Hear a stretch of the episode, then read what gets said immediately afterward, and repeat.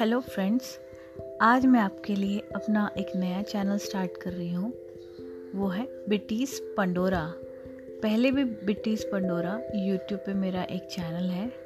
तो आज मैंने सोचा क्यों ना मैं अपनी आवाज़ के थ्रू, आवाज़ के माध्यम से मैं अपने दोस्तों से बात करूँ।